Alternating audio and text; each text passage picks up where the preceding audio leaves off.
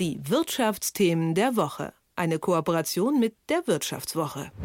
Wie lange der Krieg in der Ukraine noch läuft, ist ungewiss. Hinter den Kulissen schmiedet aber bereits eine ungewöhnliche Allianz Pläne für den Wiederaufbau. Mittendrin BlackRock und Co. sowie deutsche Manager. Wittern sie einfach nur Geschäfte oder geht's da um mehr? Das will ich wissen von Volker Ter Haseburg von der Wirtschaftswoche. Schönen guten Morgen. Guten Morgen. Warum tun BlackRock und Co. das? Sicherlich auch, um Geschäfte zu machen, aber das kann man doch auch leichter haben. Ja, also ich glaube, in erster Linie geht es denen wirklich darum, auch zu, zu helfen und sich da einzubringen.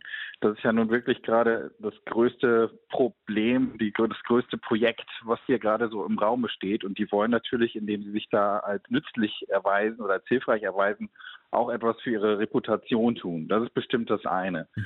Aber das andere ist auch, das hat man gesehen, weil der Chef von BlackRock, also dem größten Vermögensverwalter der Welt, der ist auf dem Weltwirtschaftsforum in Davos aufgetreten.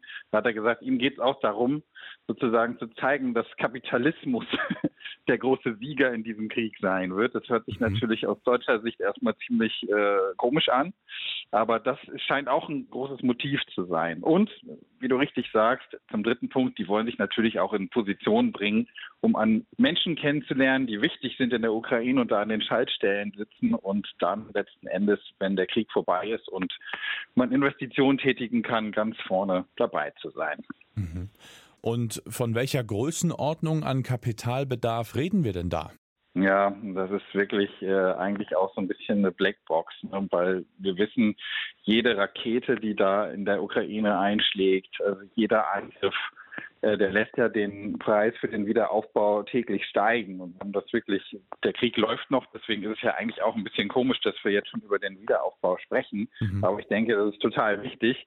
Und die Schätzungen, die diesen äh, Wiederaufbau, Finanzbedarf so ein bisschen äh, abschätzen, die gehen bis zu 1,25 Billionen Euro beziehungsweise Dollar. Mhm. Und hat man schon Ideen, woher das Geld kommen soll? Naja, also in erster Linie denkt man natürlich dann an die Hilfe von Staaten und internationalen Finanzorganisationen. Äh, die sind bestimmt dabei, wenn es sozusagen darum geht, sozusagen das Startkapital zur Verfügung zu stellen. Mhm. In der nächsten Woche findet in London so eine Art äh, Geberkonferenz zum Wiederaufbau der Ukraine statt. Das ist ein ganz, ganz wichtiger Termin. Ähm, ich gehe davon aus, dass sich dann vielleicht schon einige Staaten da äußern, mit wie viel Geld sie dabei sind. Aber natürlich in einem weiteren Schritt, ähm, wir reden ja hier über gigantische Dimensionen von Finanzbedarf, ähm, wird auch gehofft oder ist, ist der Ansatz auch von Präsident Zelensky, dass äh, Unternehmen in die Ukraine kommen und dort investieren. Und wo Unternehmen sind, ja, da sind auch Privatanleger vielleicht irgendwann mit dabei, die dann auch versuchen wollen, am Auf, an einem möglichen Wirtschaftswunder der Ukraine, was dann kommen soll, nach Ende des Krieges zu profitieren. Mhm. Okay, Aufbau von Unternehmensstrukturen haben wir jetzt. In welche Bereiche soll denn noch investiert werden? Ja, wenn man an die Ukraine denkt, ähm, dann fällt einem natürlich sofort die Landwirtschaft ein. Das ist ja ein gigantischer Sektor, aber auch im Bereich der Energie. Also man hat da ja Wind, man hat da Sonne. Die Ukraine möchte sich auch so eine, so eine Art äh, ja, Powerhouse von Europa sozusagen in Stellung bringen für erneuerbare Energien. Und dann gibt es auch noch einen sehr, sehr großen IT-Sektor, der immer hervorgehoben wird in den Gesprächen, in, in dem man da investieren kann. Es geht auch weiter noch in, in, Bereiche wie Holzwirtschaft und so weiter und so fort. Also der Fantasie sind da eigentlich keine Grenzen gesetzt, aber ich würde sagen, Energie ist ein ganz, ganz wichtiger Sektor. Mhm. Das Ganze klingt ja eigentlich wie so ein Selbstläufer, also dieser große Vorstoß. Bestehen da nicht auch Investitionsrisiken? Absolut. Also das, wir wissen ja auch, dass die Ukraine schon vor Ausbruch des Krieges ein großes Korruptionsproblem hatte. Mhm.